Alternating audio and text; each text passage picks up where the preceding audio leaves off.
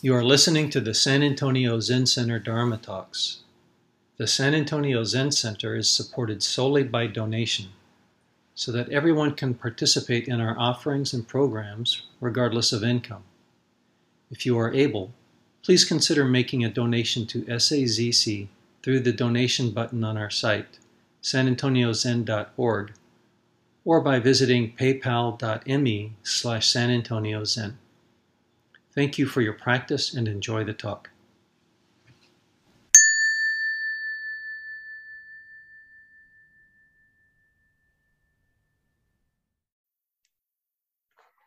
Good morning, everybody. Good morning. Great to see some new faces here and some faces at home. Hello, everyone. Does everyone feel comfortable if I take my mask off? Please. uh, We have some lip readers. Yeah, now I won't hyperventilate so much. For someone who can't even stand having the covers pulled over her head, the masks are a bit of a challenge sometimes, as they are for everyone, I know. Um, hold on a second, I'm gonna take a little sip of water.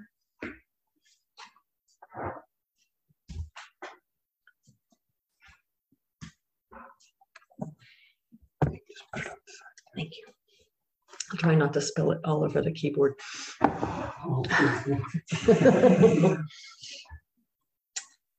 So in Buddhism, there are five hindrances desire, ill will, sloth and torpor, restlessness and worry, and doubt. And there are six unwholesome mental factors greed, hatred, delusion, pride, evil views, and doubt. I'm not going to talk about all those things and you don't have to memorize them. Um, but you'll notice that each list ends with doubt.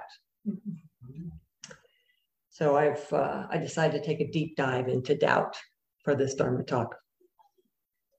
Um, and think about what doubt really is and how we deal with it in our practice. As you can tell from these lists, doubt is seen as something negative, something bad, something that we're supposed to overcome. Um, Buddha himself said that doubt is like a bowl of muddy water. The mud's all stirred up in it, and it keeps us, keeps us from seeing into the water or seeing a reflection of ourselves in the water. So it's a, it's keeps us from seeing our true nature. But what is doubt really, if you think about it? It's I don't know about you, but I have a tendency to keep my doubts pushed into the background. And so there's all, there's often a kind of a low level uh, anxiety that is connected with my doubts. But it's really uh, a kind of uncertainty. It's a lack of knowledge, lack of trust, lack of confidence that we know what to do or how to do it there's something missing that keeps us from moving forward. Um, think about, and, and people don't like to be confronted with doubt. I, I don't like feeling doubt, and I know people don't like to hear about my doubts. If I say I don't know, if I admit that I have doubt about something and I don't know, there's pushback. I get it from my loved one at home. And if you think about if you love someone and you doubt their love, wow, that, that puts you in a very uncomfortable place. Or if you're applying for a job and someone has doubts about your abilities to do the job, that's a big obstacle. So it's not surprising that uh, we confront doubt in Buddhist practice as a, a big obstacle. When it comes to our practice, um, and we have some folks here who perhaps haven't been meditating long or not too familiar with Buddhism. There are so many doubts that come up so quickly. Um, and I tend to think of them as small doubts or low level doubts, but they are important and they need to be addressed. Just think of the simple questions like, uh, am I sitting correctly? You know, should, should I lean forward more? Should I try a different way to sit? Um, why do my legs keep falling asleep? why can't I count from one to 10 and then start over again? You know, is there something wrong with what I'm doing? Uh, why am I am I wasting my time? I've been doing this for three weeks and I don't feel any different. You know, I really doubt that this is doing anything for me.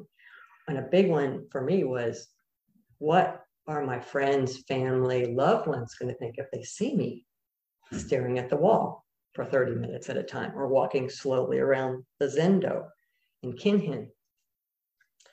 So when we do Zen practice, it really takes us, I think, out of our comfort zone physically because there are some requirements that we have of our bodies, we get aches and pains.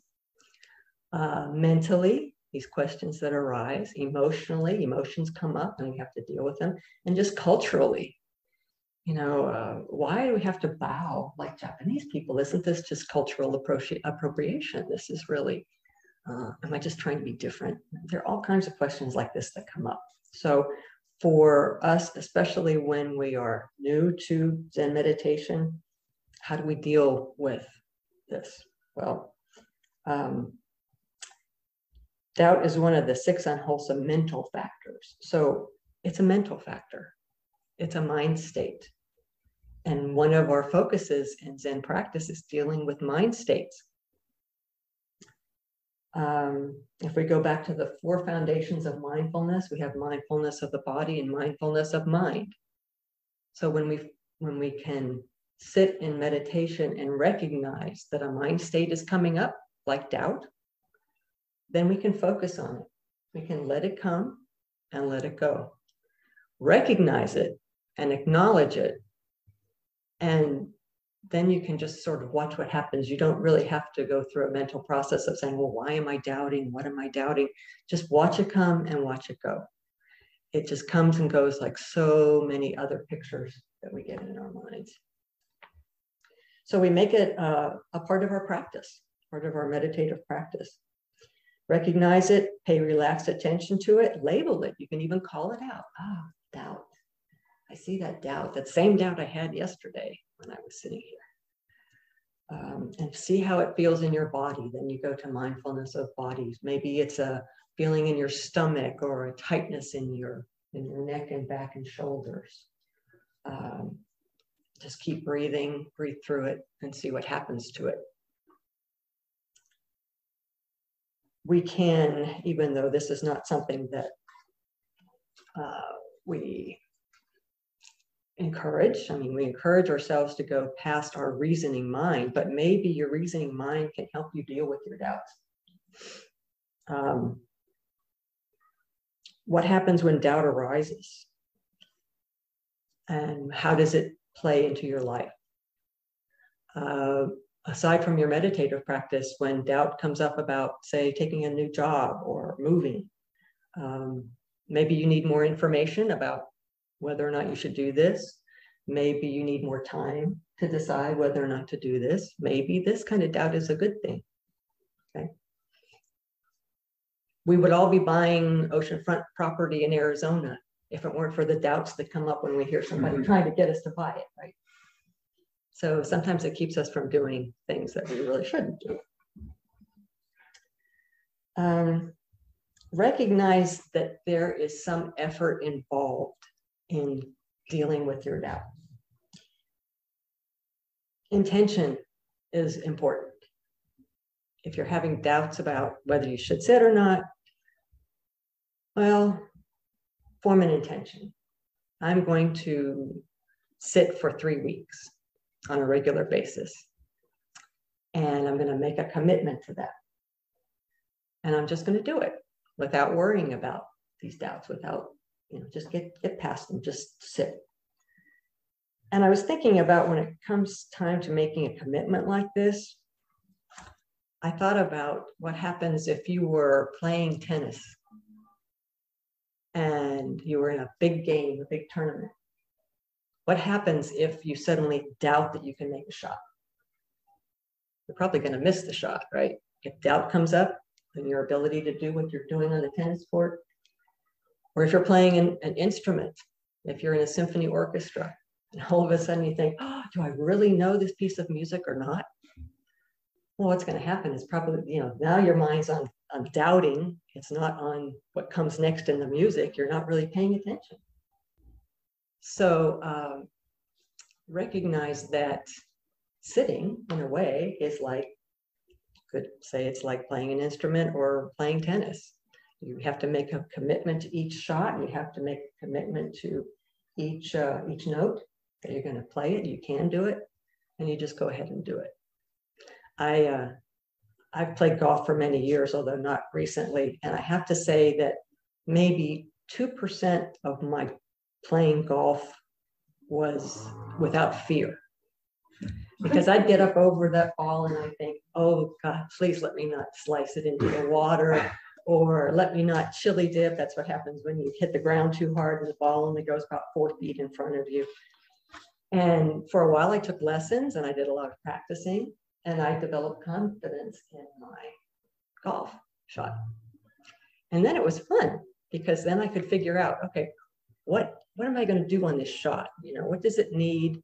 Uh, I know I can hit it and just go ahead and do it well. My scores fell. Hmm, great, right? Uh, then, of course, when I stopped getting lessons and stopped playing a lot, my confidence went. And if I got out there now, I'd be chili dipping and hitting everything into the water. But uh, it still is the point that you have to make a commitment, set our intention to make a commitment to sitting. So these are important things to confront, these doubts, even small though they may be. If you don't get past those, you're probably not going to continue with your practice. The next level of doubt that I was thinking of was doubt about uh, Buddhism itself, doubt about the teachings, doubt about sitting with a group, uh, doubt, lack of confidence in the people that I sit with or in the community. This is a lot more serious because if we don't get past it, hmm. um, we're stuck. We're really stuck. So, how do we get to be more comfortable with uh, what Buddhism is or what meditation practice is? Well, first of all, I think you have to keep an open mind. Um, you don't have to say, oh, yeah, I've only been doing this for three months, but I really believe it. I'm really sure that this is the truth because dogma is probably a bigger obstacle to progress on a spiritual path than doubt. You know, if you believe this is it and you never question it, well, um, it gets stale and you're stuck again. So keep an open mind. You don't have to understand everything about Buddhism itself to do zazen, to do sitting meditation. You know, there are many kinds of meditation. Uh, maybe the Buddhist path is not for you, you find out. Um, and you can be uncertain about parts of your practice. Well, you know, when I first started uh, meditating in the Buddhist path, it was at a, a, uh, temple in Houston, Texas, a Buddhist temple, Chinese Buddhist temple. And I really felt that this was a place I belonged, but the bowing really uh, got me stuck. You know, why am I bowing? Who am I bowing to? What, what's this about? And so part of what I was hearing, I was really into, and part of it just really put me off. But I didn't have to swallow all that. You know, I didn't have to say, oh, yeah, bowing is great. I could keep a skeptical mind about bowing. And now I just bow. Um, don't try to commit without thorough investigation. You know, Dogen Zenji, Master Dogen is the 12th, 13th century Japanese teacher that we, uh, that uh, Soto Zen is based in.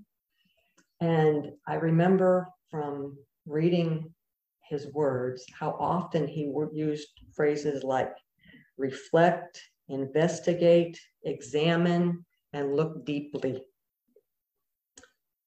And I think that reflects what the Buddha said about not relying on his or anyone else's words or teachings.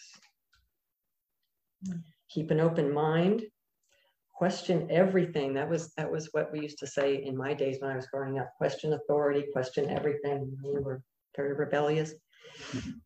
Um, but you can just keep practicing, keep meditating, and be ready to change. Let your thinking change. Let your understanding change at any moment. You might be surprised, and you might be pleasantly surprised at what happens. So blind faith is comforting, but uh, it doesn't really uh, take us along the spiritual path that we're looking to go.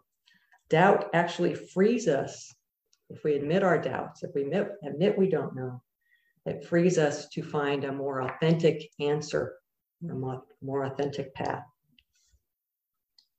So learn more about the teachings too. You know, come to the Zen Center, talk with Colin, talk with other practitioners, um, do a lot of reading. I did so much reading at first because I thought, I don't want to spend my time doing this if it's not real. You know, if there's really not something to it, maybe it's really kooky if I get into it. Um, so I did a lot of reading to try to settle my mind enough that I could then continue my practice, and it worked the precepts, the Eightfold Path, some of the really basic Buddhist teachings that I think are especially valuable. Uh, the four foundations of mindfulness, you know, go back to the beginning. You don't have to get caught up in a really esoteric description of, uh, I, I, can't even think of anything right now, but don't get caught up in it. Yeah, yeah. Don't think too much, right? Um, and see how these teachings play out in your own life and in your own experience. Um, and this takes time, it takes a maybe a long time. Um, when I first heard about I don't know, not knowing, there's a koan about not knowing, I thought, wow, I'm supposed to be an expert in my own life. You know, my husband looks to me for trivia answers.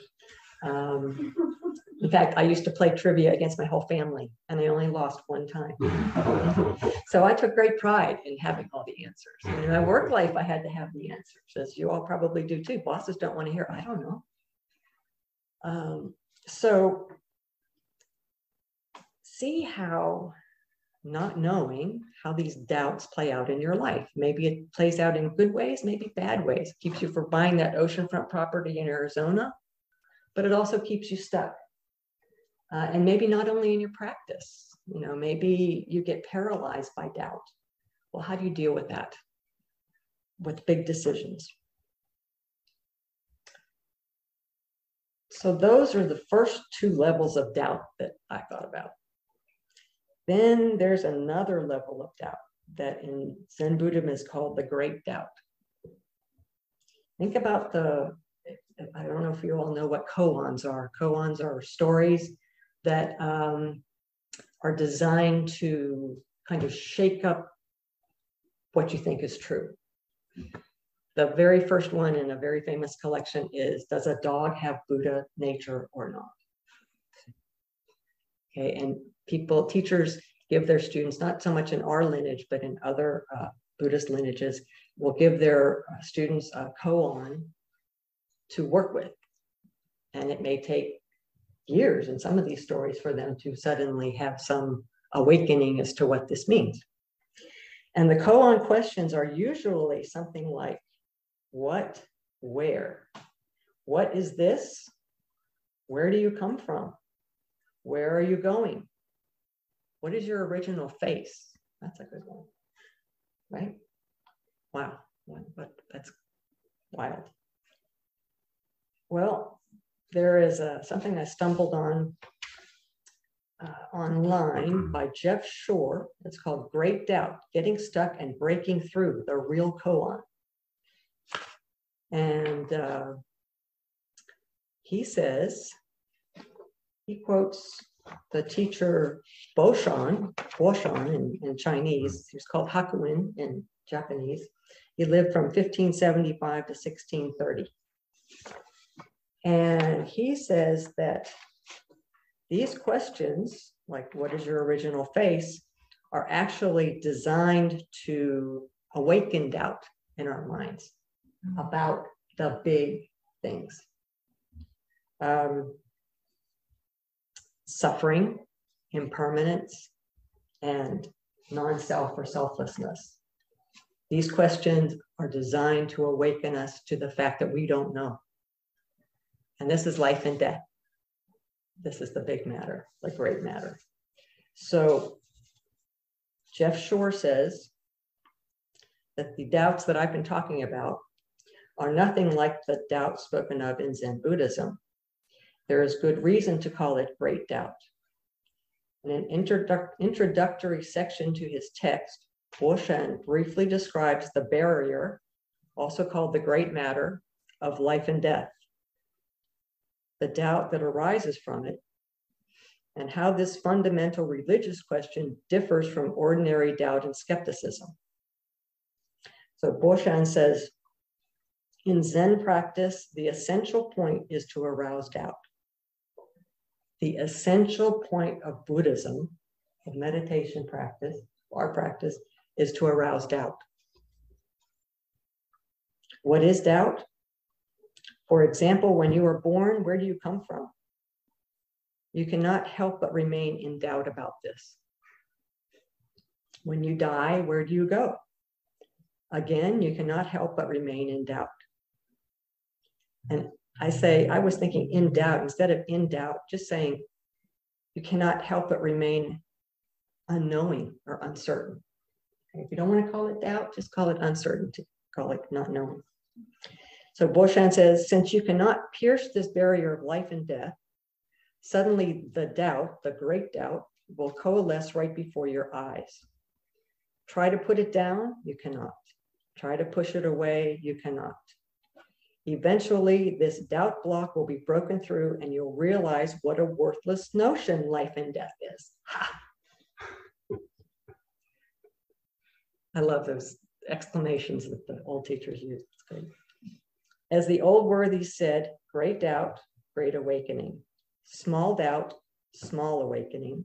No doubt, no awakening. And the word is that from great doubt, great faith or great trust arises. And I don't really feel like I can handle both doubt and faith in the same talk. So maybe my next talk will be on great faith. Um, but and some of the sources that I found suggested that great doubt has to come first and from that comes great faith. Others say great faith first and then great doubt. But to me, they're two sides of the same coin. These are, they're relative to each other. So doubt and, and faith cannot really be separate. They're different, but they're not separate. Two sides of the same coin. Um, but what I think is the real point for us as Zen practitioners is there's doubt and there's faith and there's determination. Great doubt, great faith, great determination. And that's what we need to focus on. We just sit. We just sit with great determination, with intention, with commitment, and we see what happens. Uh, we see it play out in our own lives. So sit with great determination, without doubt, without faith, or with both, just as they arise and as they pass away. Maybe sitting itself is the great doubt awakening because you can call you can call it faith, you can call it confidence, you can call it truth, call it awakening. It's something that we all have to experience for ourselves. We can't take Buddha's word for it or anyone else's word. And we have to make the effort. Um, I think I'll stop there. Mm. And, uh, are there any questions or comments?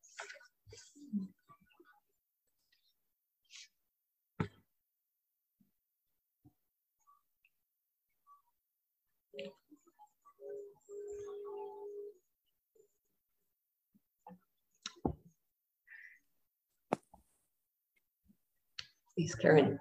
Thank you so much for your talk. It's kind of takes a person in a lot of directions. And uh, I think about in my own life how at, at certain points I was so intellectually oriented in uh, pondering my own doubts about all kinds of I guess you'd call mental uh, worries about truth, etc. And then, you know, I kind of sank into a teaching career, and it seemed to be, you know, I start doubting, can I cope with you know, a, meditation practice and, and the, being in the swirl of emotions of going on campus and all these students and all their problems. And, you know, for like a couple of decades, at least that was my big, you know, doubts, all emotional. Then I retire and, and grow old, thankfully. And, uh, you know, I, I guess I kind of developed some confidence about the intellectual stuff. I could get through it, the emotional stuff. Then you get to physical stuff when you're older. And it's like, you know, you think of these commercials with a drug and all these terrible things that can happen to you, some emotional, if you take this drug. So, you know, you get older, you have a couple of chronic conditions, you get on medication, it messes with your mind, your emotions, and you think, then you start doubting. And, and I'm not just saying older people, but other people with chronic conditions when they're younger too, may be challenged in the same way. And you think, this this isn't like me anymore, certain aspects, and I doubt how I'm gonna be that determined person using your word as a meditator that I my ego told me I was for all these all this time. And so I guess uh, you know, I don't know where I'm going with this. I hope that uh, the big doubt that pushes you over into another state of mind, that it all, you know, finally gets there because it seems like it's just never ending. It's always something new, you know, every stage of life. And, and all the circles kind of intertwine. It's not like intellectual you, emotional you, and then you're just stuck with physical. It's all one big swirling mass with some things kind of glowing brighter at certain times. Anyway, thank you so much for You're welcome. You're helping me with thinking about all of that. I hope so. Yeah. Uh, your doubts change as you go along. You know, Mhm. as you say, it's never ending. It's an evolution in doubt. Mhm. The doubts you have when you're young, the worries, the anxieties, the ones you have about your physical being, the ones you have about your loved ones, and so forth. You know, it is this huge, huge mass of doubt as to whether or not we can cope with it. That's one of the things that I hear from what you said. How do do I have the ability? I doubt that I have the ability to really cope with all this.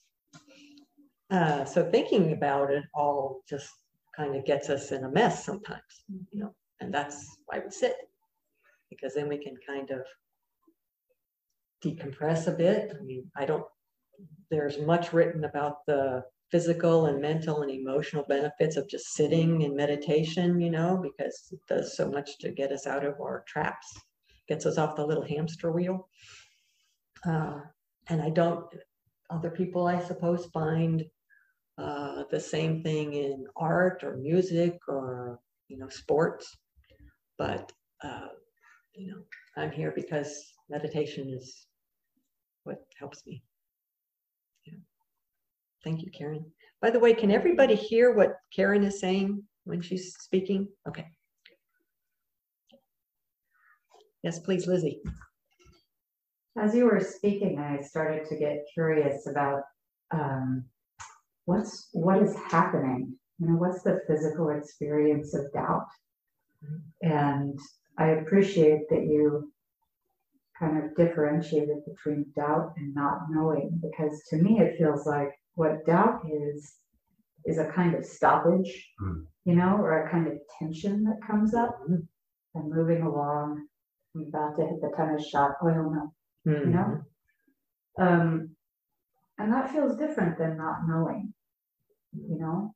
Um, I wonder if there's a shade of fear in doubt, you know? Um, yeah, I think that's all. Yeah. Thank you. Yes, uh, fear was, well, anxiety is a kind of fear to me um, because it comes from Uh, I mean, it's a suffering, it's a kind of suffering. You know, fear is when we're fearful of something, we're suffering. Um, and fear was one of the things that came up for me with doubt, because sometimes doubt means I'm afraid of doing this or I'm afraid of not doing this. Mhm. You know, there's doubt whether you should do it or not. And I think your ego is involved in many cases. We, all- we none of us want to do the wrong thing, right? Um, we want to do the right thing. And when there's doubt in our minds, uh, our ego is afraid of maybe taking a step. Maybe that's why we get stuck because our ego doesn't let us act without knowing for sure. Yeah. Thank you. I, I just wanted to thank you for your talk.